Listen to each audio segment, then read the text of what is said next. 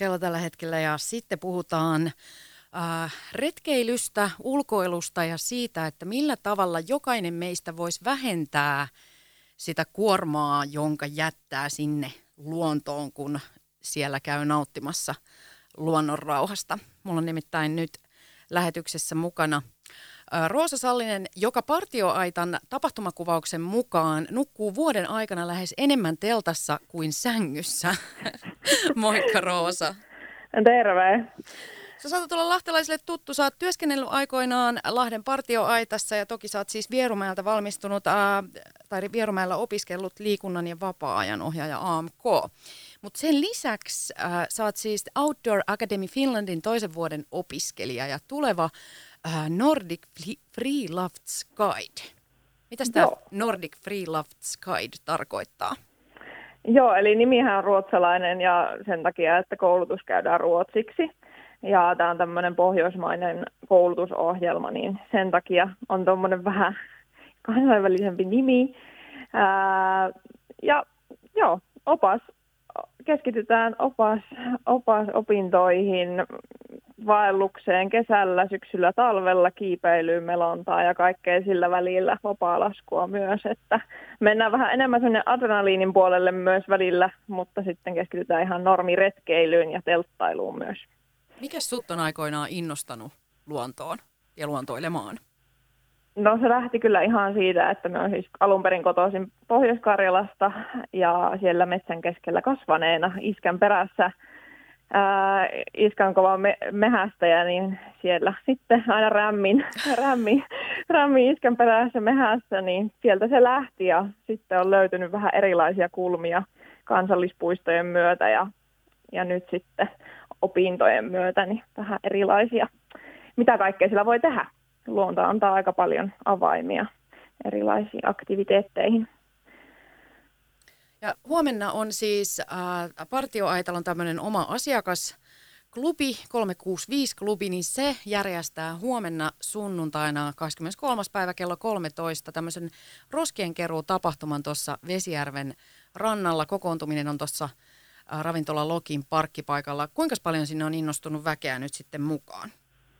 No vielä kyllä mahtuu, mahtuu mukavasti. Meillä raja taitaa olla siinä 20 hengessä, että ihan mielellään sinne voi, voi vielä ilmoittautua. Eli kahdeksalle ensimmäiselle on vielä tosiaan tällainen Fjärräävenin kestoroskapussi luvassa. Eli nyt kannattaa olla vielä nopea, siellä saattaa vielä olla muutama kesto, kestoroskapussi myös tarjolla. Eli sinne vaan. Mitäs muuta siinä on ohjelmassa sitten kuin ihan roskien keräämistä, että mitä tavalla tarvii ottaa varusteeksi mukaan? No sään, sään mukaiset varusteet ja sitten tietysti kannattaa ehkä jonkunlaiset hanskat olla. Meillä on myös semmoisia roskapihtejä, eli niiden avulla voi myös sitten kerätä, kerätä roskia. Mitä muuta tehdään, niin sitten keskustellaan ylipäätänsä siitä, että millä tavalla voidaan vähentää niitä omia vaikutuksia – retkeilyssä sinne luontoon. Eli käydään esimerkiksi läpi, että miten oikeaoppaisesti voidaan tiskata astioita tai peseytyä luonnossa ää, ja ylipäätänsä vinkkejä siitä, että miten voidaan minimoida sitä, että sitä roskaa ei niin paljon kannettaisi mukana, kun sitten retkeillään.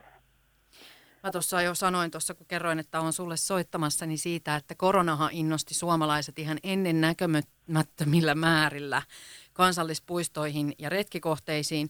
Ja valitettavasti se näkyy myös siinä, että kun ei olla totuttu siihen retkeilyyn, niin sit voi olla vähän noin käytännöt hukassa. Roosa Salinen, minkälaisia kokemuksia sulla on nyt parilta viime vuodelta, jos mietitään näitä Suomen kansallispuistoja?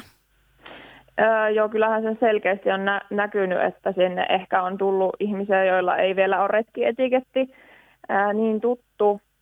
Eli roskien määrät on, on kyllä lisääntynyt, siitä on ollut uutisointia tässä viimeisten vuosien aikana.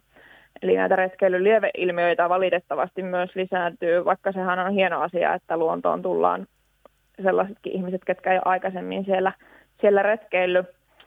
Ää, mitä itse harmikseni just huomaan, kun on luonnossa, niin ehkä yleisin roska, mitä törmää, on tupakan tumpit, mikä to, myös toisaalta aika loogista, koska tupakan tumppihan maatuu kymmenessä vuodessa.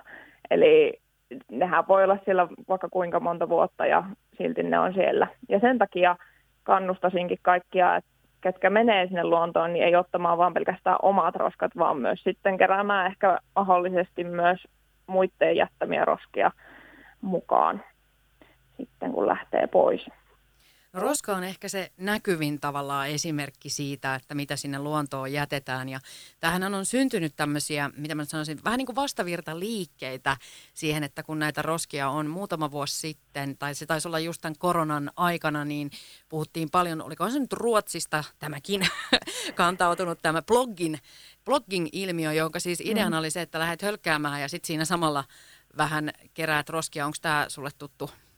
Joo, kyllä me on huomannut tällaisia tapahtumia, tapahtumia niin on tosi, tosi kyllä iloinen, että tällaisia tempauksia järjestetään. Ja siis tuohan on ihan loistava esimerkiksi kouluille, että voi, voi vaikka oppilasryhmän kanssa lähteä, että itsekin on, kun opettajan töitä on tehnyt, niin kannustan, tai lapsilta itse asiassa on itseltä tullut, että voidaanko mennä keräämään roskia, niin sehän on ihan loistava niin kuin tällainen myös, myös aktiviteetti vaikka liikuntatunnille.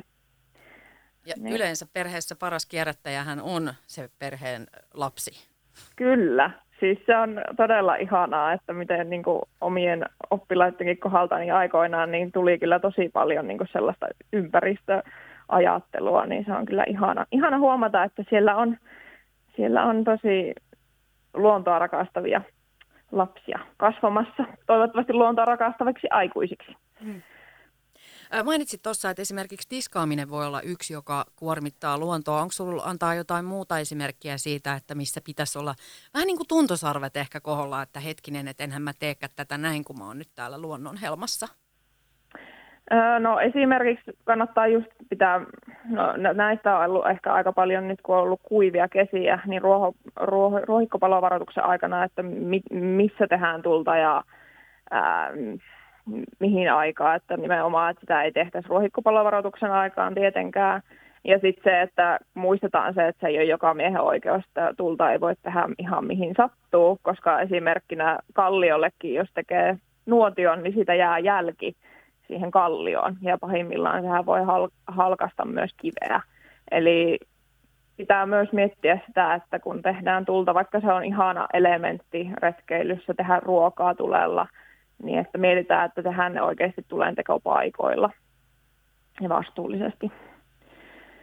Ja toihan löytyy helposti aina sen hetkinen varoitustilanne, niin Ilmatieteen laitoshan sen kertoo hyvinkin jämptisti ihan paikkakuntakohtaisesti, että mikä on tilanne missäkin. Kiinnostaa, kun sä oot kuitenkin, et enää täällä asu, mutta oot täällä opiskellut ja nimenomaan vapaa-aikaa ja muutenkin liikut luonnossa tosi aktiivisesti, niin täällähän on alkamassa syyslomat ensi viikolla, niin mikä olisi Roosa Sallinen semmoinen äh, sun vinkkaama kohde, että mihin kannattaisi suunnata perheen kesken? No itselle kyllä tuli jotenkin ihan puskista. Mie yhden kerran kuulin tällaista paikasta kuin Pirun pesä, eli Hollolassa. Ja menin sinne ja se oli jotenkin todella vaikuttava tämmöinen kallioperäinen, ha, kallioperään halkova ro, kivirotko, niin se on kyllä todella vähän semmoinen mystinen, mystinen paikka, että ehdottomasti kannattaa koko perhevoimin mennä, mennä sinne retkeilemään. Joo, se on hyvä kohde siitäkin, että kun sinne on se hyvä pururata, että vaikka siitä voi jatkaa syvemmälle sinne Tiirismaan vähän haastavampiin maastoihin, niin sinnehän pääsee siis lastenrattaillakin. Joo. Niin sinänsä hyvä kohde.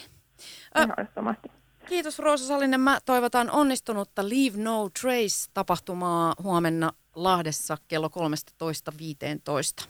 Mä toivon tavallaan, että ö, tämän klubiillan anti jää vähäiseksi, koska sehän kertoisi siitä, että me lahtelaiset ollaan siistiä porukkaa, mutta pahoin pelkään, että sieltä voi sieltä vesien rannalta noita roskia löytyä. Joo, Mie toivon kanssa tätä samaa, mutta minä myös toivon, että tämä kannustaa myös ihmisiä kiinnittämään enemmän huomiota siihen, että jos sillä löytyy niitä rostia, niin niitä voi myös kerätä jatkossakin, että ei vaan pelkästään tapahtumaan piirissä.